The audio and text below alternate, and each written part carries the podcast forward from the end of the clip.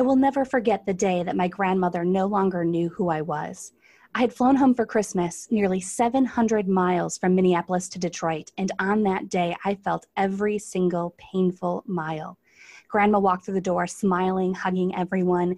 Then she stopped and looked at me, a blank look, confusion, almost of fear. I will never forget the dagger through my heart. Alzheimer's had ravaged her brain. She no longer knew who I was. And while I think I will not forget this awful, horrible feeling, will I? Today on Think Tank of Three, the face of Alzheimer's and the help available 24 7 because you are never alone. You've made it this far in your career, but is something holding you back from getting to the top? We're ditching the culture of competitiveness. We're women working together to help other women. We are Think Tank of Three. I'm Audria, your business development coach. I'm Julie, your digital marketing strategist. And I'm Catherine, your media and public speaking expert. Three women from different backgrounds coming together to empower, support, and encourage other women professionally and personally. Let's do this together. Welcome to Think Tank of Three. I'm Julie Holton here with Audria Fink. Today, we are talking about a very personal topic for me and for nearly 6 million American families with a loved one with Alzheimer's disease or another dementia. We're talking about this today because this is a major example of what it's like when our personal struggles impact our professional lives, whether we want them to or not. I joined the board of directors for the Alzheimer's Association Michigan Great Lakes chapter to help more families like mine And let me tell you, families need help. They need support. Women are especially impacted. Two thirds of all people diagnosed with Alzheimer's or dementia are women, and women are also more likely to become caregivers of those with Alzheimer's. So, Audria, this is really a topic today to talk about for women. Yeah, 6 million. Julie, these numbers are staggering. I will admit, like, I this is not a topic I know a ton about. I mean, I have friends like you, right? Like, and other friends who have this in their family. But outside of sort of what I see from friends and then what you post on social media, it's not something that's personally affected me, but I can absolutely see the toll that it takes on families like yours and you know the stories that you've shared with me about how it impacts your life or what you're seeing you know being on the board has been pretty staggering. And it's interesting, Audrey, to talk about this because when my grandmother was first diagnosed, I was I was in high school, and I remember thinking as a high schooler, oh, this is something that happens to us as we get old. We stop remembering things. I mean, the first time I noticed, my grandma and I were actually looking at a big picture on their living room wall that had their whole, you know, our whole family in it. My dad is the youngest of seven kids. And my grandmother was pointing out one of my uncles to me and explaining that he's her son and, and who he is. And I remember thinking, this is really strange like of course i know who who my uncle is. Right. And, and i didn't know as i think many people still don't. I mean i think we're starting to recognize we're raising this awareness so people are starting to know that this isn't normal. But right. this isn't normal. That is not a part of normal aging. And so I think the hard part for me is all of these years later, like almost 20 years later, this disease is still impacting families in a very similar way to what I went through 20 years ago. So Julie, you mentioned Alzheimer's and or dementia. Can you talk a little bit about whether they're the same, whether they're different? Why do you why do you split those apart? That's such a great question. So I think of it like this dementia is the big umbrella, it is the overall term for diseases like this. And then under that umbrella, we have Alzheimer's and other types of dementia because Alzheimer's isn't the only one. There's Lewy body, there are other types, there's vascular dementia. But we talk about Alzheimer's so much and sometimes use it interchangeably because it makes up about 75 to 80% of all dementia cases. So most people, as far as what we know right now, most people with dementia have Alzheimer's, but it is just one type of dementia. Even for those of us who aren't dealing with it personally, this has a huge impact. Every 65 seconds, someone in the US is diagnosed with Alzheimer's or another dementia. That's insane. And it's not just an old person's disease. People in their 50s and 60s are being diagnosed. And not to mention, every generation is being impacted by the caregiving. We've asked a special guest to join us today to talk about these numbers and the hope because there is hope in the research being done. Cami Robinson of the Alzheimer's Association is here now. Cami, thank you so much for joining us this morning. Thank you for having me.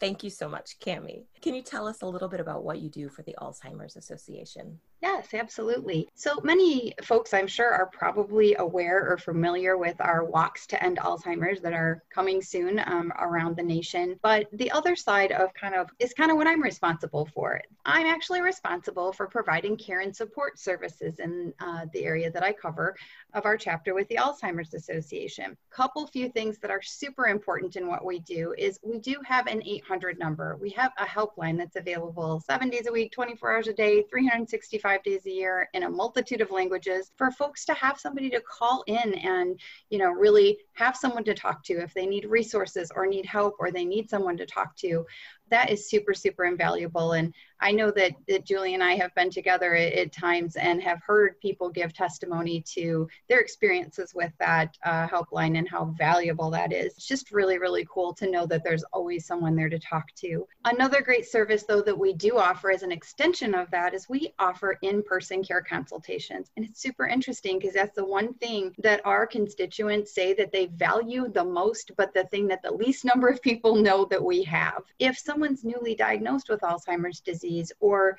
has been diagnosed with Alzheimer's disease but is having, you know, difficulty in trying to make transitions or determining what the next steps are or where they go from here, we can actually sit down in person with a with a family with caregivers, with a person living with Alzheimer's disease, and we can kind of help them through that. We we have that service available all over the United States, and it's just really, really a great service. And it's of course free of charge. That's super important. I can't emphasize this enough. If you are going through this journey with Alzheimer's or another dementia, pick up the phone and call that 1 800 number that Cami mentioned. It's 1 800 272 3900. And this one on one care consultation. So call that 1 800 number. They will connect you to someone who's local in your community so you can sit down with someone like Cami, develop a plan, know what's ahead for you or your family, be connected to a vast number of resources in your area whether you're figuring out care for your loved one or it can be the most mundane question that you think that you might have that you don't want to trouble anyone to ask.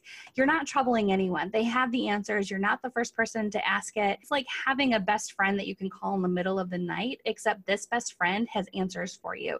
And luckily for me i have cami on speed dial. So sorry cami but cami is who i call when i when i'm like ah this is happening Cami, what do I do? I know Cami well. She has been an angel for so many families, connecting them to the resources they need. And there are Camis all across the country with the Alzheimer's Association to help. Cami, I want to talk um, specifically about risk factors for women. Can you talk to us about what are some of these factors that make women more at risk for Alzheimer's or other dementias? Yes, actually, and I think that you all mentioned this a little bit ago, but um, women are two thirds more likely to be diagnosed with Alzheimer's disease than men.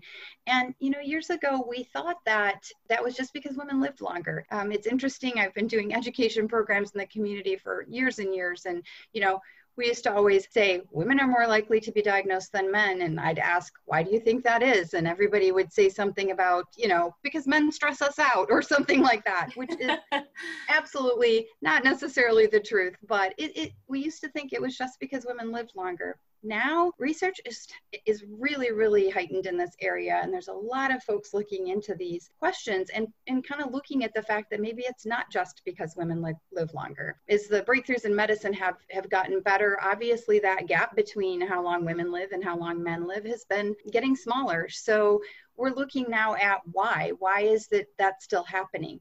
So they're looking at all kinds of really, really interesting things, things that are maybe hormonal based. I know last year there was some really interesting breakthroughs in looking at women's health and looking at some factors as far as perhaps how many children we had. Does that, um, in, in our lifetime, does that increase or decrease our risk? Um, I think what they sort of came out with last year was that, you know, if you had three children, you were, you had a lower risk of having Alzheimer's disease versus someone who had one child. So I have to. I'm thinking maybe that just kind of made me back to middle ground. but um, so, you know, lots of really cool things. There's also um, interesting um, information this year that's been coming out of AAIC, and AAIC is the Alzheimer's Association International Conference. It's a time that folks come together from around the world. Um, researchers sit down to discuss what's happening in the world of research. What are they looking at this year?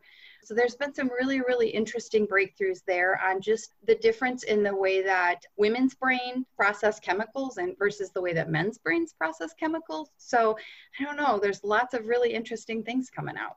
One of the stats that we talked about earlier, I think, is just this idea of not only do women get Alzheimer's at a higher rate, but then they also tend to be caregivers for Alzheimer's and other dementia sufferers. Can you talk a little bit about how that plays out?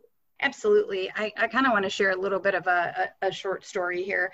I, we have in our, our local area, we have a, a conference that we have every year. It's a caregiver conference and it's really called a caregiver retreat where we have an opportunity for, you know, folks who are care, caregiving, um, not just for, for folks living with Alzheimer's disease, but any type of caregiving can come and kind of have a day just to, you know, rest and relax and have some respite and some rejuvenation. I had a wonderful lady come up to me this year and she shared with me that she had been attending this conference every year for the last five years with her mom, um, that the two of them had been caring for her dad who had been living with Alzheimer's disease. And she got a little teary eyed and she, she sort of shared with me that this was the first year that she would be coming that she was attending without her mom. And, you know, she then shared with me that while her dad was still living with Alzheimer's disease, the the difficulties and the stress involved with caregiving really had an impact on her mom and that her mom had passed away due to other illnesses and that's something that that i think we just don't talk about enough women are you know our most prevalent caregivers and you know it's difficult. What we do know from our, you know, research and our statistics are showing us that caregivers are quite often not seeking their own medical help. They're not going to their own doctor's appointments. They're not taking care of themselves because they're really dedicating most of their time taking care of their loved one. And that really does have an impact. It has a huge impact, Cami. And there are so many stories that just like the one that you shared that are just heart wrenching, but it, it's happening to these caregivers. And the caregivers need care as well. And they're putting their own needs last in so many circumstances. In looking at the Alzheimer's Association website, what really struck me is sort of the demographics and the, the breakdown of who are the caregivers. About one in three caregivers is 65 or older. So you're already you know retired and you're caregiving for someone who has it. Approximately two thirds of caregivers are women, and most specifically, over a third of them are daughters. Most caregivers, 66%, live with the person, and approximately one quarter of dementia caregivers are the sandwich generation, which means that they're not only caring for an aging parent, but they're also caring for children under 18. And when we when I think about what this means for women who are professionals, it I just think, man, that's that's a lot of burden on that caregiver who is either trying to be retired and relax and and now they have this, the job of taking care of another human or there's someone who is within sort of that working range who's caring for a parent which would just be devastating and also caring for their children. I mean it's a lot. It is huge audria it, and i can't even it's like i don't even have the words to express what this is like to be caught in this push pull, you know, this tug of war between personal and professional. So let me share with you this. In addition to my family um, dealing with Alzheimer's disease. So, my grandmother passed away from complications due to Alzheimer's disease um, more than 15 years ago. Her caregiver was my grandfather, who now is in the end stages of dementia. And so my family has gone through this for more than 20 years. And so I feel like, well, not even I feel like, since I was a teenager, I've been living and breathing Alzheimer's. It's why I joined the board of directors because you get to a point where you want to feel like you're doing something. So you do anything you possibly can, and that is to reach out and to care for others. But while all of this is happening with my family, I a year year ago, just over a year ago, bought a new house. And the day I moved in, one of the neighbors in the neighborhood came over to greet me. And as we were saying hello, she says to me, "Now I just want you to know that my husband has Alzheimer's. And so if you see him acting funny or if something happens, you know, please come let me know. And she's saying this to me, and, and I can tell she's really uncomfortable. She really doesn't want to be telling this to me. Um, and this is a woman in her early 70s. And I said, I, I want you to know that I understand what you're going through. And if you ever need anything, I gave her my cell phone number and said, I, I am I'm just here for you, you know, in the neighborhood. And um, and so that was a year and a half ago. And just six weeks, eight weeks ago, she was diagnosed with Alzheimer's. So now we have a scenario where husband and wife, patient and caregiver, both have Alzheimer's. And they have they have adult children. They have four sons. All four sons live out of state. And so I am the person that she calls because I gave her my cell phone number and I remind her almost daily call me if you need anything. And let me tell you, those calls come almost daily. And caregiving, it takes a very special person to be a caregiver. And I'm telling you, I don't know that I'm cut out for it. I mean, and I and I mean that. It is a very difficult job. It is 24/7. It is it is relentless and caregivers do not get enough recognition for what they're doing. One of the sons actually said to me, you know, if only mom and dad had had a daughter that could care for them. And I think that, and, and Audrey, the only reason why I say that is it ties into this idea that yeah. women are supposed to be caregiving, that we're supposed to be able to balance personal and professional and still care for. And I'll tell you, and, and I it's so hard to say because I don't want to sound like I think I'm a martyr because I'm not. I'm not, I'm not over there every day. It's almost every day, but not every day. But I am balancing running a business. I am balancing all my personal life. I'm balancing all of the boards that I'm on, all, you know, my life with caregiving or trying to caregive and feeling like you're pulled in so many directions, you're not doing any of it really well. That is so, so true. And I, I think it's interesting because isn't that true? We're supposed to be able to do everything. We're supposed to be able to do everything well. And, you know, this is this is high stakes. This is a big deal. This is not just, you know, hey, can I remember to pick up the dry cleaning and you know do everything else that i have on my list today? This is difficult. And you know alzheimer's disease is a very very difficult disease. And there are so many facets and so many phases and so many things to deal with. It's tough. You know i can honestly share that the alzheimer's association is lots and lots of resources. And so that's one thing that i can say i can't make this caregiving journey you know, I can't take this away or make this better or do this for everyone, but what we can do is try to support them in the journey. And, you know, we have support groups that are just amazing um, all over the place. We have caregiver support groups. We have early stage support groups. And I want to talk about that just for a second, just because I, I think it's super important because we're talking about a little bit about that sandwich generation and a little bit about the fact that people are really being diagnosed with Alzheimer's disease younger. And I don't necessarily think people are getting Alzheimer's disease younger it's just that we do have now the ability to diagnose things better. And so we do, we're able to diagnose them. Whereas I think before we, we weren't necessarily sure that people had Alzheimer's disease. But one really cool thing in these early stage groups is this gives people the opportunity very, very early in their journey with Alzheimer's disease to get together with other people who are at the same place in their journey and to socialize and to have that support and to build that network of other people. And I think that's super, super important. One thing that we always say is you cannot walk this journey alone. You need to reach out in any way that you're comfortable doing. So we have online support groups, we have in-person support groups, we have all kinds of things that can really help. So I think I really want to just make sure we're able to mention that there are stuff and there are support groups out there for people knowing that you're not alone is so important. Um, Cami, I also want to talk about what I describe as the hope for what's ahead. And at the Alzheimer's Association, we talk about this hope that the first survivor of Alzheimer's disease and other dementias is alive right now. Cami, can you talk about that? What do we know right now about Alzheimer's and brain research? I think that there's just so much going on, and I, I, I, it's always interesting to kind of even for me to hear the news and hear what people are talking about on a, a daily basis. You know, there's a lot of really interesting research right now looking at inflammation in the brain. There's a lot of really interesting research looking at different reasons why uh, the plaques and tangles and the amyloids are happening.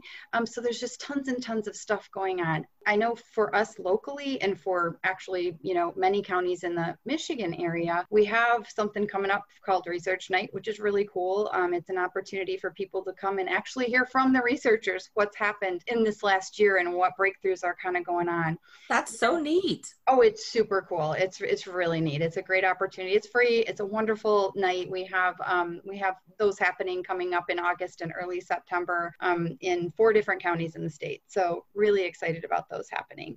It's important for people to know that the Alzheimer's Association is really leading the way in this Alzheimer's and brain research, working globally with researchers, you know, around the world on this. The Alzheimer's Association is actually the number one nonprofit fundraiser in the world for these efforts, and it's actually only number three in fundraising behind the the US government and the Republic of China. As you can imagine, both um, the US and China, with its large populations, have a lot invested and a lot on the line in, in coming up with a cure for this disease. I love hearing about all of this research and I love hearing that there's so much funding for the research. But for right now, for today, for the families who maybe either feel alone in the fight or for the families who just need help, like what can we do? What can someone who's not impacted by it or maybe is not on the board or is not a volunteer, what can we do to help support those who are going through this? I think the one number one thing that I, I feel is super important is to educate yourself. I think as far as, you know, women, we need to educate ourselves about this disease, about what's happening. You know, sadly, we say if you're not currently being impacted by Alzheimer's disease, you will. so everyone with a brain is at risk for Alzheimer's disease. Unfortunately, as much as I hate to say this, chances are most of the, the people listening are probably at some point going to be impacted by this disease. So educate yourself. The Alzheimer's Association has education programs online and in person all over. I think that there's some very specific things as far as caregiving and, and being with someone who's living with Alzheimer's disease, you know, being patient with yourself. I think so much that that's important to remember and to take time for yourself and, and take those respite opportunities. Anyone out there who is, you know, knows someone who's dealing with this disease can, you know, absolutely offer opportunities for respite for those folks. And if you ask once and they don't accept, ask again and don't stop asking. So, you know, I think that's one of those things where we just need to support each other as much as possible, being flexible and getting involved. I mean, the thing is is that you and julie and everyone else can be a part of finding a cure for this disease you know there's so many ways that you can join our fight and i, I think that that's also an important piece of that Cami, for women who are managing the professional life and family health issues, what are some self care tips for these caregivers or tri- tricks for managing balance? Um, what are some ways that we can help women manage this? again, I think taking those opportunities for um, respite, joining support groups. We have support groups, and gosh, after talking to you all today, I think I'm getting an idea that maybe we might actually want to look at maybe thinking about some support groups specifically for professional women. I think that's just such a great idea, and that's been so interesting even to hear you you talk about that today because it's such a need. I also think just taking time for yourself and taking time to breathe. I had someone tell me once to always have a little thing of bubbles with me everywhere I go um, on my caregiving journey. And I thought that was kind of funny. But, you know, she said, when things get bad, just take a moment and go outside and blow some bubbles. And I thought, well, that seems kind of odd. But then she looked at me and said, because if you're blowing bubbles, you're breathing. Uh, so impactful and it was so cool. And you know what? It actually works. so that would be my advice for today. Carry bubbles with you everywhere and just breathe. Oh, I love that.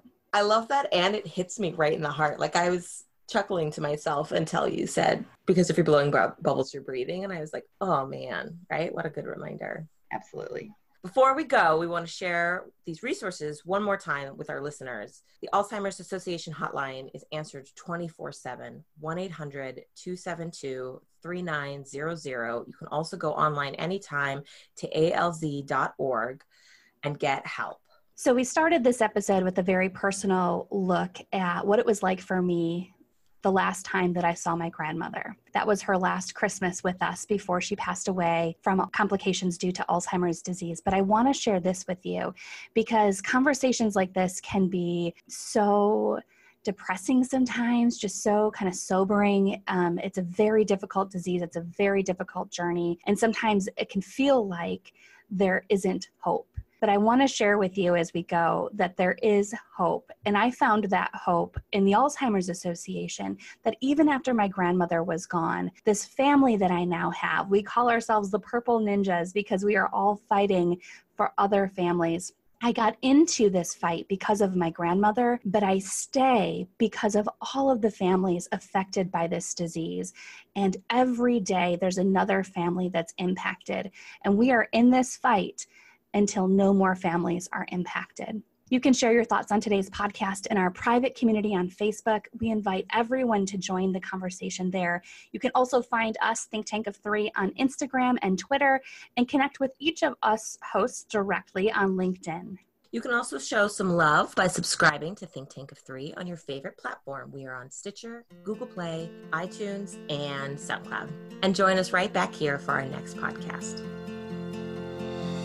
You've made it this far in your career, but is something holding you back from getting to the top? We're ditching the culture of competitiveness. We're women working together to help other women. We are Think Tank of Three. I'm Audria, your business development coach. I'm Julie, your digital marketing strategist. And I'm Catherine, your media and public speaking expert. Three women from different backgrounds coming together to empower, support, and encourage other women professionally and personally. Let's do this together.